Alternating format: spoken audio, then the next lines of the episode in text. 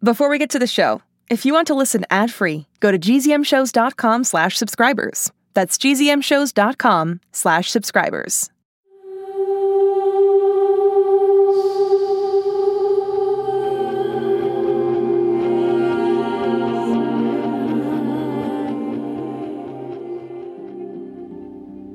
Hi, it's Remy.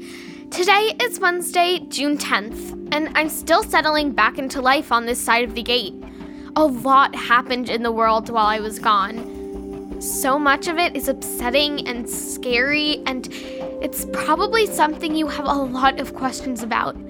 What I've learned is that it's always best to talk about things. If you see something on the news or even in your town, talk about it with your parents or whoever the grown ups are in your life. Tell them what you're feeling, what you might be sad about or afraid of. Talk to them about how you can help, how we can all help. Mom and Dad also tell me to stand up for what I believe. We went to a peaceful, socially distant protest when I got back. We marched for racial justice and equality, right, Alex? Yeah. Because if there's something we've learned, it's that we all live in this world, or these interdimensional worlds, together. We should all have basic human rights, and we should all help each other have those rights recognized.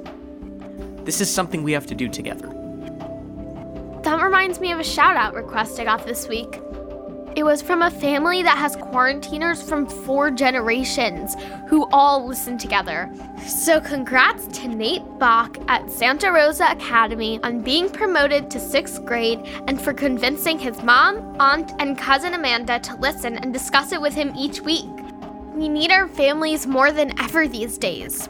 Happy 11th birthday to Olive from Queensland, Australia. Happy birthday to Koo from your sister Kana. Happy 10th to Charlotte in Indianapolis. And happy birthday to Celia in Miami, Bryn in Minnesota, and Ellen's mom in San Antonio, Texas. Hope you all have a great day. Okay, Alex, bring in the clue. Here it is. Can you please describe the clue to our audience? Well, it appears to be a security badge, the kind you'd use to get into an office building. Or. Or a top secret laboratory where they experiment on children. And why is that weird? It's weird because it's a Whittier Corp badge, and Whittier Corp is a fictional company from Six Minutes, a fiction podcast. It is, right? According to my research, there is no Whittier Corp. At least, not in our world.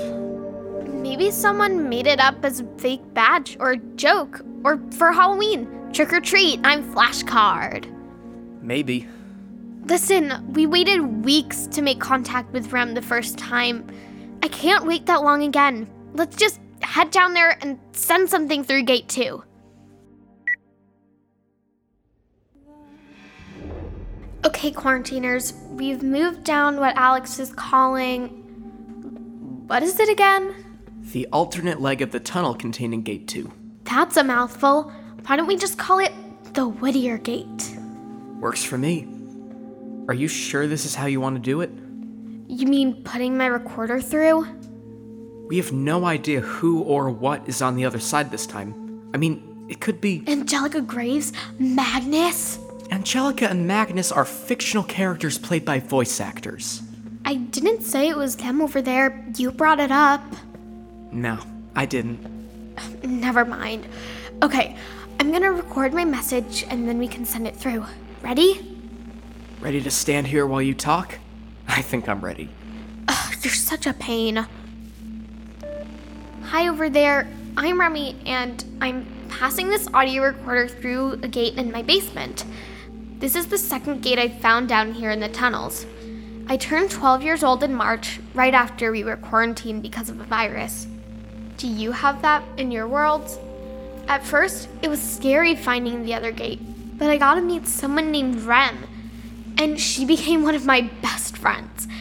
Let's see, what else? I have a best friend, Fiona, and a brother, Alex. I love the podcast Six Minutes, which is why I started my own 57 episodes ago. What else? What else? Whittier. Oh, right. Um, we found this badge, and we think it came from your side of the gate. It's from a place called Whittier Corp, which is a kind of scary corporation on a. Something just came through the gate. I know. That's why I just went. Shine the flashlight. What is it? I've never seen anything like it before. It looks like a little mechanical whale. And it has the Whittier Corp logo on it. Is that purple thing a button? Push it. Hang on, we don't know. if- Fine, I'll push it. No, you're not gonna. Let me- no, let me no, push- just just don't let do me it. Don't. it. This, Hey, hey, what's going on? I'm recording this for whoever's on the other side of this thingy. Remy? I know. I think we should listen to the rest of this tomorrow. Until then, I'm Remy, and this is my life interrupted.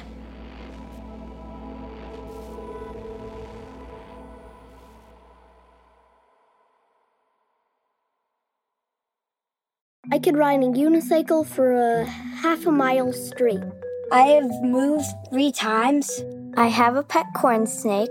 I've been to 10 national parks. Hi, I'm Deborah Goldstein, host of the podcast The Big Fib, and half of those statements were lies. On every episode of The Big Fib, we bring on two grown-ups. One is an expert, the other is a liar, and it's the job of our human child contestant to help us figure out who is who, because no one can spot a liar better than a kid. We've had episodes featuring everything from pickles to penguins, as well as black holes to the human brain. The Big Fib is a game show where kids choose between the awesomely audacious audio promo of truth and the cautiously callous commercial of lies. During every episode, you'll meet a new child contestant, new grown-ups claiming to be experts, and a new opportunity to answer the question, what are we lying about today? Join me and my robot co-host Lisa on The Big Fib on Apple Podcasts or on gzmshows.com.